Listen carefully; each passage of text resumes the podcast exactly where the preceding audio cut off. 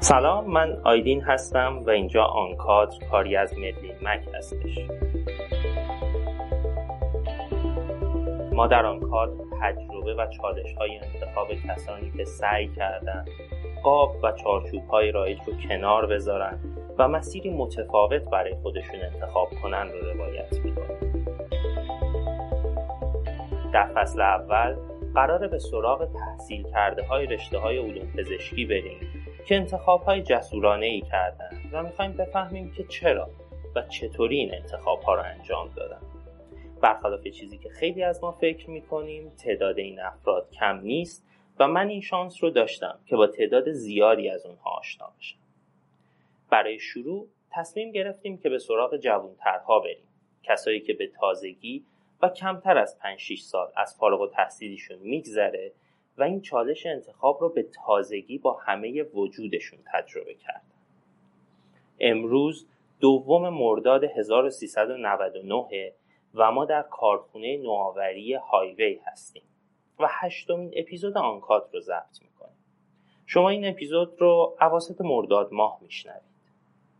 آنکات هر دو هفته یک بار در مدلین مگ منتشر میشه و شما می‌تونید اون رو در اپلیکیشن های پادکچری مثل اپل پادکست، گوگل پادکست و کست باکس یا بقیه پادکچرها بشنوید و دنبال کنید.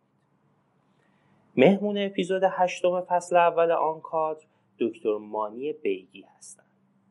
مانی پزشکی رو توی دانشگاه علوم پزشکی تهران خونده تو دوران دانشجویش دبیر مرکز پژوهش ها بوده و الان data scientist marketing دیجی کالاست من مانی رو خیلی مختصر و دورا دور از قبل میشناختم و همیشه هم ازش تعریف شنیدم و حالا دوست دارم بیشتر و بیشتر در مورد داستانش بدونم.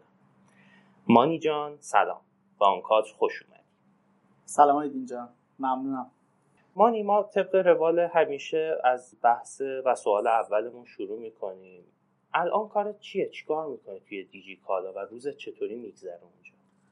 من الان به عنوان data scientist در marketing دیجی کالا و بالاخص بیشتر در تیم روابط عمومی دیجی کالا فعالیت می‌کنم. من تقریبا هر روز سر و کار دارم با data های حجیمی از مشتریان و کاربران دیجیکالا که برای ما از نظر بازاریابی از نظر تصمیمات سازمانی در دیجیکالا مهم هست و به دنبال راه هایی هستیم که بتونیم یک تجربه خوشایندی رو در دیجیکالا برای مشتریان فراهم کنیم. البته من درگیر همزمان پروژه های متعددی بودم و یکی از مهمتریناش که شاید شما قبلا شنیده باشید یا خونده باشید اون محصول رو گزارش سالانه و گزارش شش ماهه دیجیکالا بوده. و من توی این پروژه بیشتر کارم visualization و قصه گویی با داده ها بوده. ولی در کنارش پروژه های دیگه ای که مرتبط بوده با خود business رو انجام میدم. من تو طی روز با افرادی که از حوزه tech هستند از حوزه business intelligence از کسایی که توی marketing و بازاریابی فعالیت می‌کنن از graphic designer ها و افرادی که هنرمند هستن گرفته تا کسایی که کار media و رسانه انجام میدن کسایی که کار تولید محتوا انجام میدن و مجموعی از این آدم ها هر روز باهاشون صحبت می‌کنم و در این پروژه ها پیش میریم با هم. خیلی خب مانی این بحث data science و این چیزها شاید به گوشمون خورده باشه و چون مخاطبای آنکات خیلی هاشون بچه های علوم پزشکی هستن به گوشمون می‌خوره ولی واقعا اینکه واقعا این data science چیه؟ اصلا واقعا در مورد چی داریم صحبت می‌کنیم رو عمیقا درک نکردیم. خیلی دوست دارم این رو برامون یه مقدار بگی و اینکه بگی آقا این چرا انقدر روش تاکید هست؟ چرا انقدر الان بولد شده؟ چرا اینقدر همه بهش توجه می‌کنن؟ خیلی به نکته مهمی اشاره کردیم اول از همه می‌خوام بگم که خب الان توی عصری داریم زندگی می‌کنیم که با حجم خیلی زیادی از داده ها طرفیم. خب البته می‌دونیم مثلا حالا جایی که من کار می‌کنم مشابه این قبلا خیلی شرکت های دیگه هم بوده همه جای دنیا و چیز جدیدی نیست. سی چهل سال به همچین شرکت های شاید بوده باشن و این شرکت ها همیشه با حجم زیادی از داده های مشتریاشون در طرف بودن. ما تو حوزه سلامت همینطور. یعنی من خودم یک سال عنوان data scientist تو حوزه سلامت کار می‌کردم و اونجا هم با حجم زیادی از داده ها طرف بودیم. و از طرفی خیلی تکنولوژی های جدیدی اضافه شده. ما گوشی تلفن همراهمون یا خیلی از ابزارها و وسایلی که توی خونمون داریم وسایل هوشمندی هستند که اینها به عنوان IoT یا internet of things یه تعداد خیلی زیادی داده دارن از ما می‌گیرن و اینها رو می‌تونن به کسانی که صاحب اون داده ها هستن برسونن و از اون داده ها برای بهتر کردن زندگی انسان قرن 21 کمک کنن. در حقیقت داشتن این همه حجم زیادی از داده هایی که نمی‌دونیم حتی باهاش چه کار کنیم باعث شده که یه سری از رشته ها کنار هم قرار بگیرن و در نهایت یک رشته ایجاد بشه به اسم علم داده که و کسی که اون حوزه رو مسلط است در اون حوزه داره کار می‌کنه به عنوان دانشمند داده یا data scientist می‌شناسیم در حقیقت data science از سه تا حوزه اصلی تشکیل شده. یک حوزه همون حوزه math و statistics هست یعنی ریاضیات و آمار. توی این حوزه ما توی دانشگاه خودمون در حوزه علوم پزشکی حتی رشته biostatistics رو داریم و کسایی هستن که به صورت تخصصی میرن آمار رو یاد می‌گیرن. آمار به تنهایی اگر ازش استفاده بشه خیلی کمک کننده است. تو حوزه پزشکی تو تحقیقات پزشکی ولی هنوز خیلی از اون کارهایی که با این حجم دیتاهای بزرگ برای حل مسائلی که تو دنیای واقعی رخ میدن ممکنه کافی نباشه. یکی از هیتایی که کمک کرده تو این فضای پیچیده آنسرتین و پر از پیچیدگی کمک کنه کامپیوتر ساینسه و علوم کامپیوتری هم در ده 20 سال اخیر خب خیلی پیشرفت کردن و ابزارهایی که توسعه داده شدن به آدم ها در business های مختلف کمک کرده که بتونن از data هاشون بهتر استفاده کنن. شاید این حجم از داده‌ای که ما امروز داریم 20 سال قبل با توان پردازشی کامپیوترهایی که داشتیم و امکاناتی که موجود بود اصلا قابلیت دیدنشون حتی وجود نداشت و استفاده کردنشون. چه برسه که بخوام تحلیل کنیم و یک چیزهایی رو پیش بینی کنیم. ولی به لطف computer science این مقدور شده.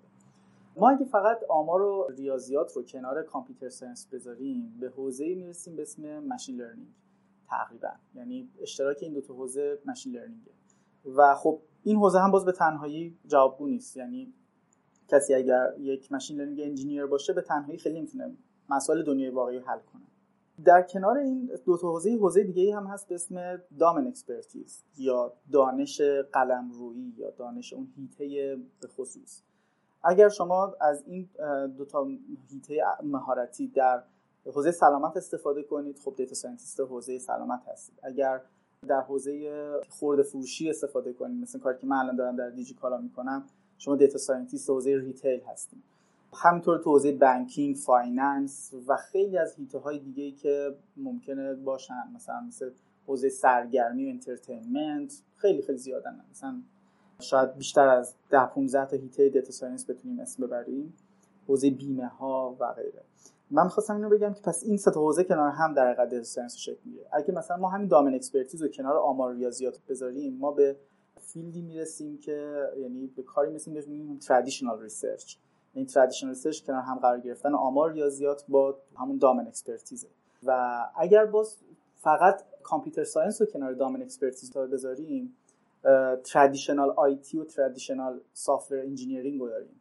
خب یعنی مثل کسایی که ابزارهای IT فرض کنید تو حوزه سلامت تولید می‌کنن و اینها مثلا در بیمارستان ها به عنوان سیستم های HIS و اینا استفاده میشه به عنوان یک مثال. در حقیقت data science کنار هم قرار گرفتن همه این ست هاست و تکشاخ data science جای خیلی critical و مهمیه که یک فرد یا یک تیم رو شما بتونید شکل بدید که بتونه همه این مهارت ها رو کنار هم قرار بده. گاهی اوقات می‌تونیم ما خودمون به اون آدمه تبدیل بشیم که توی حوزه قلمرویی به خصوص مهارت داشته باشیم و بتونیم تو حوزه computer science و آمار ریاضی هم دانش کسب کنیم که مجموعه اینها می‌تونه ما رو یک به data scientist موفق تبدیل کنه. و این رو هم بگم خب data science آره یک رشته خیلی جذابیه به این دلیل که یعنی سال 2019 از جذابترین شغل های دنیا بود. فکر جذابترین شغل دنیا انتخاب شده بود. یکی از پردرآمدترین شغل ها در خیلی از کشورهای دنیاست. خب این رشته که به خاطر نیازی که وجود داره و حتی اینکه خیلی جدید نسبتاً و از data analyst های کلاسیک از statistician های کلاسیک داره business و فضای کسب و کاری به سمت این میره که از ابزارهای بروزتر استفاده کنه و این نیاز باعث شده که data science رشته جذاب و پر مخاطبی باشه. امیدوارم برای دوستان یه مقدار شفافتر شده باشه. می‌دونم بحث اونقدر عمیقه و شاید برای ماهایی که خیلی توی حوزه کامپیوتر و نرم افزار و اینها نبودیم سخت باشه هضم کردنش. من واقعا ترغیب می‌کنم دوستانی که این توضیحات رو یه مقدار علاقه‌مند شدن برم بخونم خیلی بحث جذابی داره data science. ولی اصلا این موضوعی که میگی من دقیقا توی حوزه سلامت حالا اختصاصیش این data science آینده سلامت رو قشنگ متحول می‌کنه. در ترکیب با همه اون تکنولوژی های دیگه ای که هستن میان توی حوزه ها و تاثیرات بسیار عمیقی می‌ذارن. و خب جزو چیزهایی که اگر الان آدما بهش توجه بکنن شاید آینده جذابی براشون وجود داشته بله. باشه. ولی حالا می‌خوام یه مقدار در مورد اینکه تو چه اتفاقی برات افتاد. ببین الان به هر حال توی ایران انقدر رایج نیست کسی از وسط پزشکی بیاد بپره. حالا حتی توی مثلا data science سلامت. تو الان مسیرت یه جوری نمی‌تونم بگم منحرف شده یه جوری یه مسیری رو رفتی و من خیلی برام جذابه و می‌دونم مخاطبامون دوست دارن این رو بدونن. که این مسیری که رفتی که رسیدی الان بشی دیتا ساینتیستی توی دیجیکالا و یک حوزه خارج از علوم پزشکی.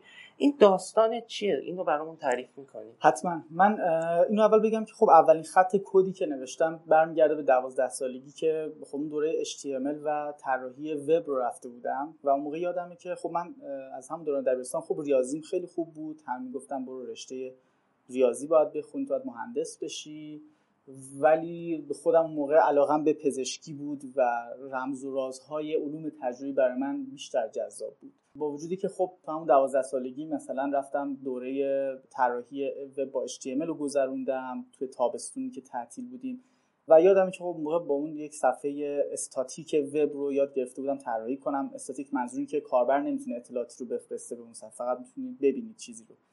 و بعد از اون استاد پرسیدم که من باید من دوست دارم که این صفم داینامیک بشه و بتونم مثلا فرم ها و لیستایی که گذاشتم بتونه اطلاعات بگیره. به من گفتش که تو الان نمی‌تونی کار کنی باید مهندس بشی بعدا PHP یاد بگیری یا مثلا ASP یاد بگیری که بتونی همچین چیز داشته باشی. و من اون موقع خیلی تو ذوقم خورد چون احساس کردم چیزی که شروع کرده بودم رو باید ناقص رها کنم و عملا رها کردم و بعد مسیر علوم تجربی رو پیش گرفتم و وارد دانشگاه شدم. وارد دانشگاه که شدم یک سال که گذشت دیدم که من همش دارم تونتون برای امتحانا درس می‌خونم و چه اینکه زیاد درس بخونم و چه زیاد نخونم و شب امتحانی باشم می‌دیدم خیلی تفاوتی توی نمره هم نداره و اون نمره خوب معمولا می‌گرفتم. نمره 16 17 رو حداقل می‌گرفتم و دیدم که برای من داره خیلی کسل کننده میشه و باعث می‌شد که از درس زده بشم. توی همون شرایط بود که با جایی مثل مرکز پژوهش های دانشجویی آشنا شدم. توی خیلی از دانشگاه بهش میگن کمیته تحقیقات دانشجویی. توی این مرکز پژوهش ها من دیدم که خیلی از دانشجوی سال بالایی هستن که کارگاه می‌ذارن پژوهش می‌کنن پرسشنامه طراحی می‌کنن میرن از توی بیمارستان دیتا های مریضا در میارن بعد باش مقاله می‌نویسن با همون مقاله نوشتن مثلا خب مهارت هایی کسب می‌کنن که برای من خیلی جذاب و همیشه هم دوست داشتم که ریسرچر باشم دوست داشتم آدمی باشم که تغییر ایجاد کنم بتونم موثر باشم برای ایجاد کردن یک شرایط بهتر برای همه آدم ها همیشه برای من حل چالش علم پزشکی مثل مثلا HIV AIDS مثل دیابت اینا برای من همیشه ارزش بودن که بتونم برای حل کردنشون کاری انجام بدم. خلاصه این شد که من چند سال کار پژوهش کردم و در این مسیر دیدم که یکی از مهمترین رکنهای پژوهش تحلیل داده است. برای این تحلیل داده خب مهارت آماری خب خیلی بهتر شد. رفتم یه رشته دومی به اسم ارشد بهداشت عمومی یا public health گرفتم. توی اون دوره خب من با برنامه‌نویسی R آشنا شدم و مثلا از ابزاری مثل Stata و اینا هم استفاده کردم. خود زبان R خیلی روی من تاثیر گذاشت باعث شد که بتونم پایان که همیشه فکرشو می‌کردم و دوست داشتم یک روش machine learning به خصوص رو توی داده های بزرگ پزشکی گاهاً تعداد متغیرها از تعداد داده هایی که داشتیم بیشتر می‌شد استفاده کنم و نتایج خیلی شگفت انگیزی داشت و خاطر خوبی از اون قضیه دارم. توی همون مسیری بود که خیلی مهارت های برنامه‌نویسی بهتر شد. وقتی که داشت درسم تموم می‌شد یه سال آخر هنوز برای دفاعم پایینام نگه داشته بودم و دنبال این بودم که تجربه کسب کنم تا از این زمانی که دارم تا جای ممکن استفاده کنم. و توی اون دوره بود که از طریق یکی از فارغ التحصیل های قبلی دانشگاه تهران و بچه های قدیم مرکز با جایی به اسم رصدخانه سلامت آشنا شدم. توی رصدخانه سلامت داده های پزشکی داده های پرونده های الکترونیک سلامت و مجموعه دیتابیس هایی که توی وزارت خونه وجود داشت ما اون داده ها رو سعی می‌کنیم تحلیل کنیم و طی سری داشبورد هایی با قصه و تحلیل هایی که انجام میدیم بتونیم به سیاست گذاره ارشد مدیرای ارشد کمک کنیم که بتونن تصمیمات بهتری بگیرن. بعد از اینکه یک سال تموم شد وزیر عوض شد اون قسمت اصلا کلا تعطیل شد و من یه چهار پنج ماهی باز فرصت داشتم که مهارت خودم رو update کنم تو حوزه برنامه‌نویسی پایتون را بگیرم. دیتابیس ها رو بیشتر بشناسم و حالا مهارت های hard skills ی که تو حوزه data science هست رو بهتر کنم که به صورت اتفاقی یک دوستی با یکی از دوستان خودش که توی دیجیکالا بود صحبت می‌کرد و اون آدم کسی نبود جز مدیر روابط عمومی دیجیکالا که الان رئیس من هست به صورت مستقیم و به من تماس گرفتن گفتن که ما یه پروژه داریم که تا حالا چند بار بهش اپروچ کردیم و خیلی موفقیت آمیز نبوده توی یک سال نیمه گذشته. تو میای برامون انجام بدی یا نه؟ بعد من رفتم مصاحبه کردم اول یک مصاحبه چالشی داشتم با منیجر بیای دیجیکالا و که الان با یکی از دوستای خوب من هست و همیشه نقش منتور استاد رو داشته برای من و خود مصاحبه خیلی خوبی داشتیم. من تا مصاحبه خیلی یاد گرفتم و بعد از اون مصاحبه یک دو هفته بعدش با من تماس گرفتن گفتن که بیای برای مصاحبه دوم. تو مصاحبه دوم خود مدیر روابط دیجیکالا بود و چند نفر دیگه از منابع انسانی اینها. و اونجا دیگه سوالهای به خصوص در مورد پروژه پرسیدن. یعنی یه سری چالش خیلی مستقیم دیتایی داشتن که راه حلی براش نداشتن و خوشبختانه من مشابه اون اتفاقات رو توی رصدخونه قبلا تجربه کرده بودم و تونستم راه های ارائه بدم که به موفقیت اون پروژه کمک کنه. و محصولی هم که در نهایت ارائه داده شد توی اون تجربه خیلی محصولی بود که مورد رضایت خیلی ها بود. فقط نکته اینی که می‌خواستم بگم که این مسیر جوری بود که خیلی اتفاق پیش آمد داشت. مخصوصا این آخریه. و من این قسمت آخر رو شاید به این دلیل انتخاب کردم که یک تجربه واقعی در دنیای business داشته باشم و بتونم اون رویاهایی که دارم رو بهتر دنبال کنم که حالا بعدا اگه فرصت شد در موردش بیشتر حرف می‌زنیم. آدم backward که نگاه می‌کنه این داستان خیلی قشنگ منظم پشت سر هم چیده شده و انگار خیلی با فلو نرم و راحتی اتفاق افتاده و می‌دونم واقعیت اینه که تو وقتی فوروارد توی این مسیر می‌رفتی خیلی چالشه انتخاب زیادی داشته بله. داستانه که خیلی جذاب بود حالا وارد جزئیاتش میشیم ولی یه قسمتی که اینجا نظرم رو جلب کرد بحث این بود که تو تقریبا میشه گفت توی هر کدوم از این قسمت هایی که تعریف کردی یه سری مهارت به دست آوردی. من برام خیلی جذابه که بدونم که الان اینجایی که هستی و قرار گرفتی چه مهارت هایی باعث شده تو به اینجا برسی؟ یه نمونه های کوچولویش رو گفتی. این مهارت هات رو برای من باز می‌کنی. بله حتما. ببین یه مجموعه از مهارت ها که خب به نظرم باید در طی دوران دبیرستان در اواس اوایل دانشگاه اگر تحصیلات آکادمیکی داریم میگذرونیم کسب بکنیم. خیلی از این مهارت ها مهارت های سخت شاید نباشن مثلا هارد اسکیلز نباشن. مثل مثلا مهارت تفکر نقادانه خلاقیت کار تیمی leadership که فکر کنم تو پادکست قبلی در موردش اپیزودهای قبلیتون صحبت کردید حتما. من از اینو سریع میگذرم اما اون چیزی که به صورت hard skills یعنی واقعا مهارت هایی که باعث شد من عنوان data scientist بتونم توی business کار کنم توی یکی از top ترین کمپانی های ایران کار کنم. مهارت های برنامه نویسی من بود چون واقعا می‌دیدم یک زمان های از اینقدر تحت force زمانی و deadline هستیم که من دارم به سرعت فکر کردن کد می‌زنم. و این مهارت ها در طی زمان ایجاد شده بود و در طی استفاده کردن و همون مسیر سختی که تو میگی به صورت forward پیش میره. این مهارت ها از مهارت برنامه نویسی آماری بیشتر نشد گرفت. یعنی زبونی مثل پایتون و R به نظرم جز زبون هایی هستن که هر کسی که بخواد توی تحقیقات و کار data کار بکنه مخصوصا اگر research پزشکی بخواد انجام بده خیلی می‌تونه اونو جلو بندازه و مثلا کلا نتایج رو دگرگون کنه. من توصیم برای کسایی که خیلی جوان ترن اگه زودتر شروع کنن به اینکه مثلا به عنوان صرف که می‌خوان چیکار بشن؟ مثلا می‌خوان واقعا پزشک هم باشن و کار طبابت هم بکنن مهارتی مثل مهارت پایتون بهشون کمک می‌کنه.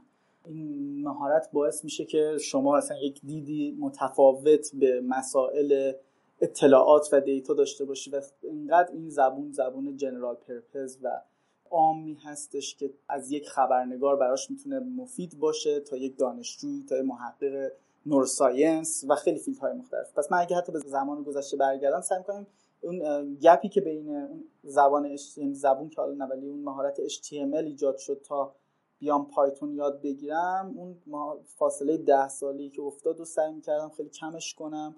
اگر منتور خوب خوبی داشتم که به می‌گفت حتما اینو زودتر شروع می‌کردم. از اوایل دانشگاه شروعش می‌کردم چون اصلا نیاز به هیچ چیز اکسترنال دیگه نداره شما می‌تونید کاملا راحت بشین پای اینترنت و یادش بگیرید. دیگه از مهارت دیگه بخوام بگیرم اصلا کلا دونستن آمار و ریاضی خیلی با آدم کمک کنه اینکه بدونی اصلا مفهوم شانس یه اتفاق تصادفی و اینکه یک رخدادی که می‌بینیم این رخداد رخداد شانسی یا به عبارتی حتی کشکی نیست و این اتفاق اتفاقی که معنی داره. دونستن مفاهیم بیسیک قصه گویی با داده که شما چجوری داده هایی که می‌بینی و به صورت پراکنده ریخته و شما توی یه اکسلی یه داده ای داری اون رو چجوری می‌تونی برای آدما تبدیلش کنی به اطلاعات و به تصمیم؟ اینا مهارت هستش که به نظرم این مهارت هست منو کمک کرده که بتونم الان در وضعیت فعلی نقش ایفا کنم. من برداشتم از صحبت های تو اینطوریه که آقا این یادگیری مهارته به تنهایی okay خوبه بد نیست من مثلا رفتم برنامه نویسی یاد گرفتم این چیزا. ولی اون چیزی که این مهارت رو تبدیل به یه super power کرده اینه که تو اون soft skills اطرافش رو هم خوب ارتقا دادی. مثلا همون تفکر نقادانه مثلا همون تفکری که توی آمار برای آنالیز داده های مثلا علوم پزشکی و نوشتن مقاله بوده در کنار اون مهارت های برنامه نویسی این رو تبدیل به یک سوپر پاور کرده که بتونی یک جایگاه خاص پیدا بکنی. بله دقیقا همینه. من بر اساس این صحبت تو می‌خوام حالا یه کوچولو این بحث برنامه نویسی رو باز بکنم چون من خودم هم خیلی ازم می‌پرسن یا احتمالا از تو هم زیاد می‌پرسن. بچه ها میان مثلا میگن آقا ما توی دبیرستان مثلا برنامه نویسی یکم یاد گرفتیم این چیزا. حالا الان چیکار کنیم؟ الان اینو بریم دنبالش نریم.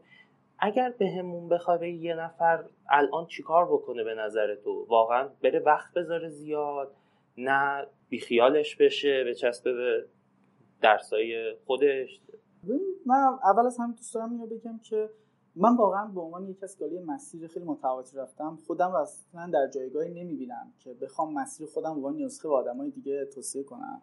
چون هر کسی با توجه به گذشتهش با توجه به علایقش شخصیتش و هر پیش آمدی که در زندگیش رخ میاد یک مسیری میره که به نظرم همه مسیرها می‌تونن مسیر خوبی باشن. به شرطی که به اون کاری که می‌کنیم ایمان داشته باشیم و رودمپمون رو بشناسیم که می‌خوایم آخرش چیکار کنیم. ولی یه سری چیزها هستن که به نظر من می‌تونه کمک کنه به آدم ها آره برنامه نویسی اگر شما توی یه پیشینه هم داشته باشین بهتون کمک می‌کنه اگه بخواید تو حوزه تک حالا چه بین رشته پزشکی رشته دیگه کار کنید خیلی بهتون کمک می‌کنه. من می‌خوام بگم که برنامه‌نویسی به تنهایی همونطور که خودت هم به درستی اشاره کردی کافی نیست. شما برنامه‌نویسی به عنوان یک ابزار یا یک مهارتی باید بهش نگاه کنید که بتونه به شما در حل مسئله کمک کنه. مثلا ممکنه شما برای خریدهای روزانهتون و جمع و تفریق و حساب کتابهای خرج و مخارجتون یه سری کارهای مجبور میشه انجام بدید که گاهی این کارا کار تکراری هن. این زبان برنامه‌نویسی شما کار می‌کنید که زندگیتون تسهیل بشه. مثلا می‌خواین فصلهای مختلف یک فیلم رو برید دانلود کنید. اینکه برید دونه دونه هی مثلا هر دفعه که دو سه قسمت شدیم بزنید دو سه قسمت دیگر رو دانلود کنید. خب از شما زمان می‌بره. شما می‌تونید با نوشتن 4 5 خط کد برید مثلا این فیلم و سریال مورد علاقتون و اپیزوداشو بذارید کامپیوتر خودش خود خود دانلود کنه و بعد شما هر وقت خواستید برید تماشا کنید.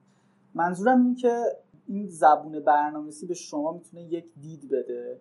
برای اتوماسیون برای زندگی راحتتر در قرن 21 و من حتما توصیه می‌کنم چه چه در دبیرستان و گذشته خودتون کار برنامه‌نویسی و تک و اینا انجام دادید. چه انجام ندادید. برای کسی که داره توی قرن 21 زندگی می‌کنه به نظرم چه خبرنگار باشه چه پزشک باشه چه حالا واقعا برنامه نویس باشه که شب واجب ترشه مهارتی مثل پایتون واقعا ضروریه. و resource و اینا انقدر زیاد هست هر کس بخواد می‌تونه یاد بگیره.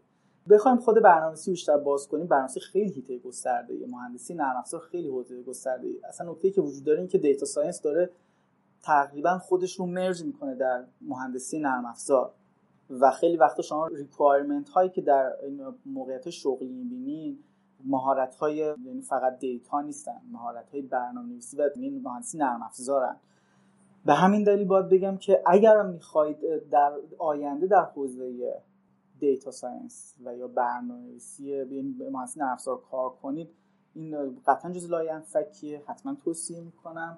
و خیلی خوب بدونید که چه حیطه‌هایی وجود داره. از مهندسی یعنی طراحی وب از backend وب گرفته از کار با دیتابیس و طراحی دیتابیس و مهندسی data یعنی data engineering گرفته تا business intelligence تا machine learning و کار big data engineering گرفته تا data analyst ی که بخواد مثلا metric ها و KPI ها رو تحلیل کنه. خیلی حیطه‌های گسترده وجود داره در برنامه نویسی و مهندسی نرم افزار و قطعا کسایی که به این حوزه علاقه دارن به نظرم اگه بخونن کم کم می‌تونن ببینن که به کدوم سمت علاقه دارن و می‌تونن روی اون حوزه بیشتر سرمایه گذاری کنن. زندگی سخت شده دیگه. قبلا میومدی تو دانشگاه یه چیزی بهت می‌گفتن همونو پس می‌دادی اوکی می‌شد. بله. الان باید هی از این ور اونور چیزای مختلف یاد بگیری که بتونی بولد بشی و در واقع بری حوزه ای رو واس خودت فتح بکنی تقریبا.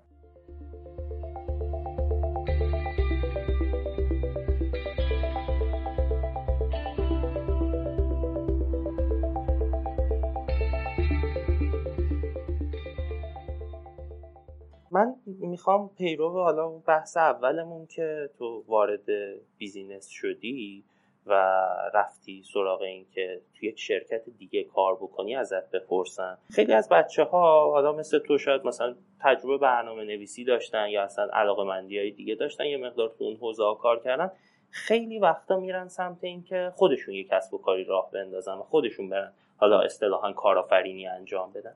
تو چرا این کار رو نکردی؟ دلیل چی بود؟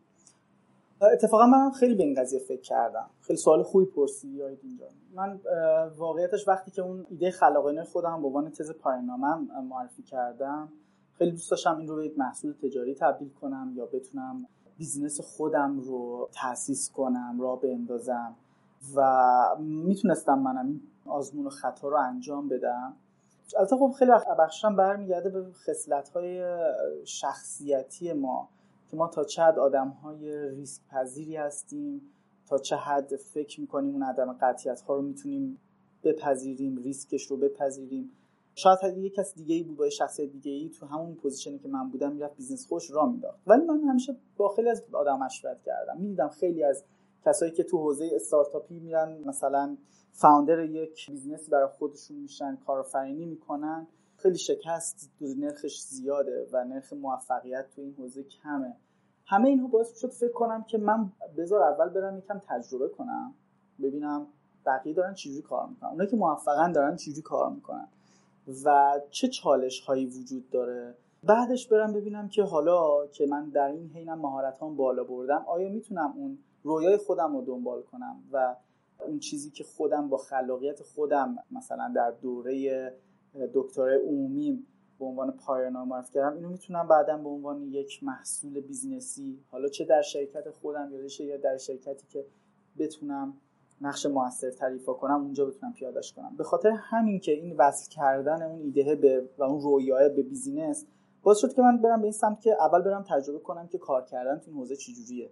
من خیلی واقعا توصیه این آزمون خطا رو به همه نمی کنم شاید شما اگر یه ایده خیلی خوبی داشته باشید یک business model خوبی بتونید بنویسید. اگه mentor های خوبی داشته باشید شاید اصلا اول بتونید کارآفرینی خیلی عالی انجام بدید و زمان دقیق و درستی اگه اون کار رو پیاده کنید واقعا ممکن موفق باشه. خیلی هم خفن باشه.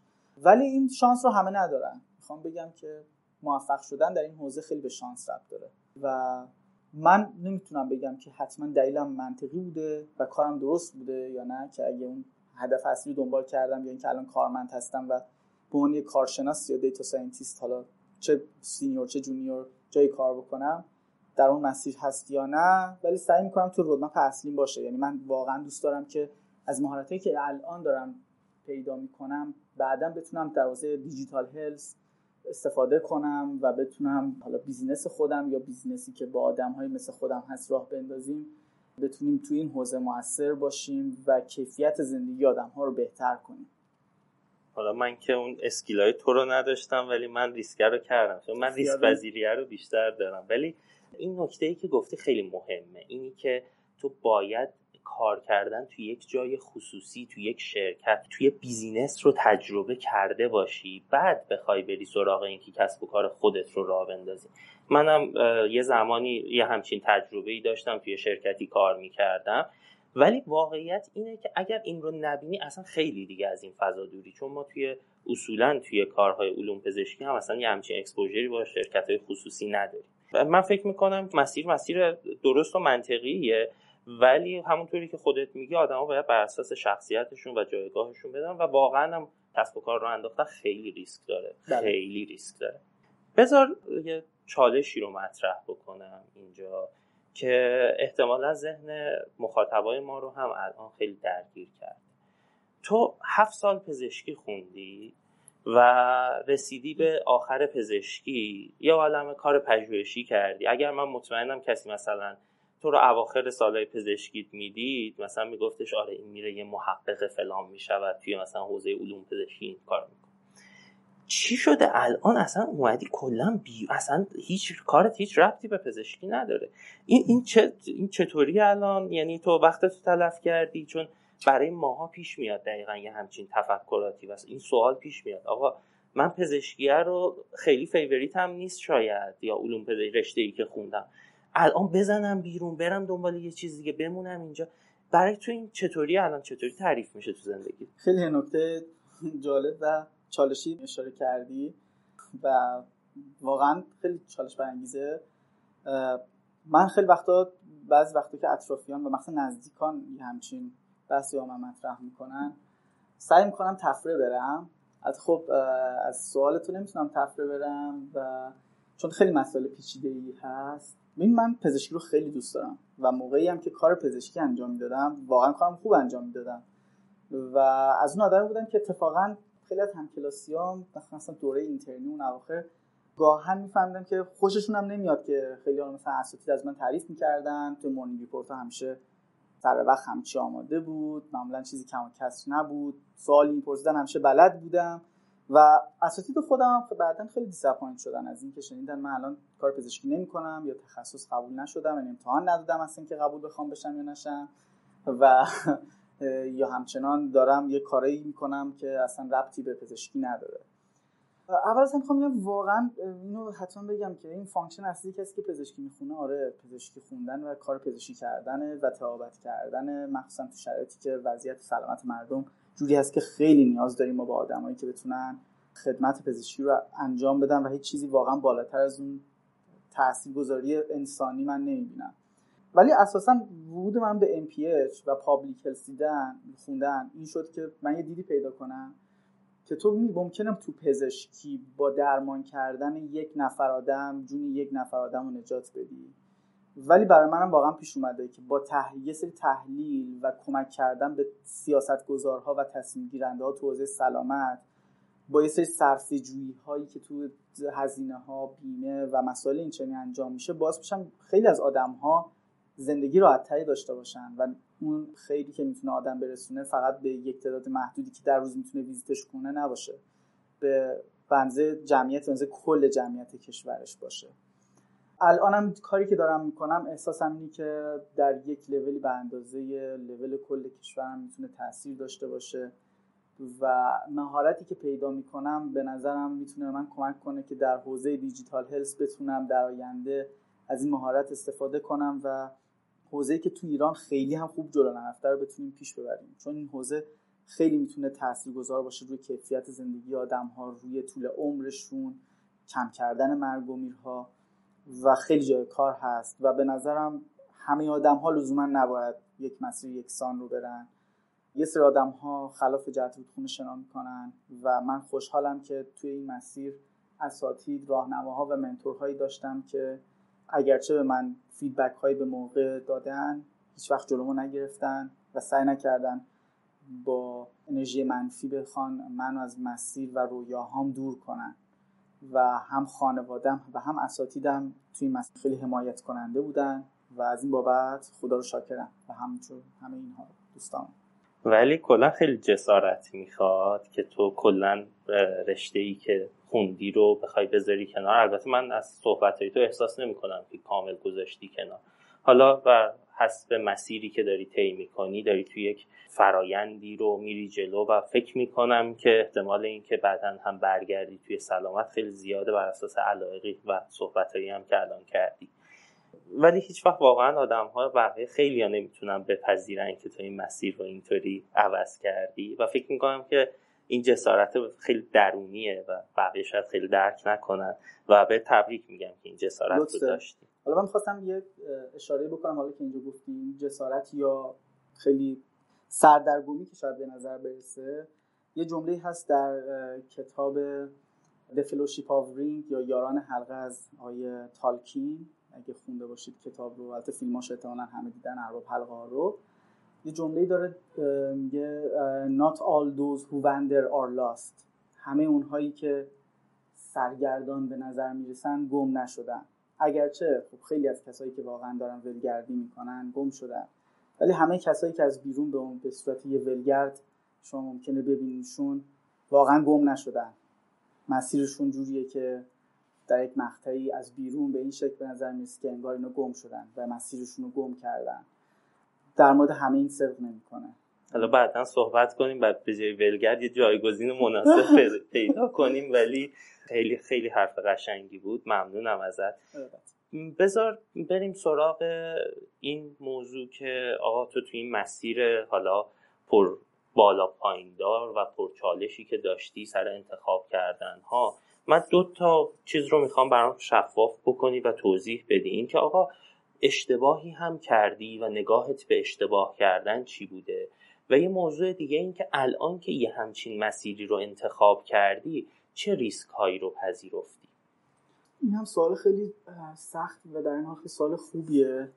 اون اشتباه کردن اصلا جزء لاینفک پا گذاشتن توی همچین مسیراییه. یعنی وقتی شما توی یک همچین مسیری قدم می‌ذاری بارها بارها ممکنه تصمیمات اشتباه بگیری. سری تصمیمات رو به موقع نگیری. یعنی یکی از واقعا همون همونطور که اشاره کردیم بود که یکی از اشتباهات هم شاید این بود که دیر به سمت رویاهام رفتم دیر اونها رو فالو کردم. شاید باید زودتر دل به دریا می‌زدم و اون مهارت های لازم رو کسب می‌کردم. خیلی یه مواقعی مثلا می‌شد چون مستقل بودم و همیشه سعی کردم خودم خرج زندگیمو در بیارم. از اون مهارت هایی که داشتم خوب داشتم درآمد کسب می‌کردم و یه مدتی بود که یادم مثلا دو سه سال بود از همون مهارت داشتم پول کرد در می آوردم زندگی می‌کردم و هیچ وقت باعث نمی‌شد که یعنی به این فکر کنم که برم یه قدم جلوتر. یعنی فکر می‌کردم که خب آره من به یه محقق دارم پولم در میارم کارم می‌کنم قرارم است که حالا توی به خوب قول خود یه محقق پزشکی ادامه بدم. در صورتی که رویاهای دیگه ای داشتم و خیلی این باعث می‌شد که درگیر سری کارهای روزمره بشم. به نظرم از این اشتباهات خیلی توی مسیر زندگی رخ میده. دیدم به اشتباه کردن اینه که اشتباه اگر رخ داد هیچ مشکلی نداره. اشتباه بالاخره رخ میده. اما این مهمی که ازش درسی بگیری و بتونی برای ادامه مسیرت ازش استفاده بکنی. اینو خب این از این مدل جمله ها خب خیلی شنیدیم. خیلی از بزرگان اومدن گفتن. خیلی از آدمایی که تو هم حوزه های استارتاپی کسب و کار صحبت کردن در مورد شکست های خودشون گفتن شاید اولین محصولشون یه فاجعه بوده و بعد تونستن موفق باشن. این اتفاقات رو زیاد میشنویم. من هم روی کردم به اشتباه همینه. تا جایی ممکن سعی می‌کنم تا وقتی که دارم تصمیماتی می‌گیرم تصمیمات درستی بگیرم کارم درست انجام بدم ولی گاهن می‌بینم وای افتضاح بوده. در مورد ریسک کردن هم بله. آره خب مسیری که از کردم خدمتتون خب نشون میده که خیلی ریسک کردم. اگرچه خودم احساس می‌کنم خیلی آدم ریسک پذیری نیستم. یعنی خیلی از تصمیمات رو مخصوصا تصمیمات مالی و اینا رو خیلی سخت می‌گیرم.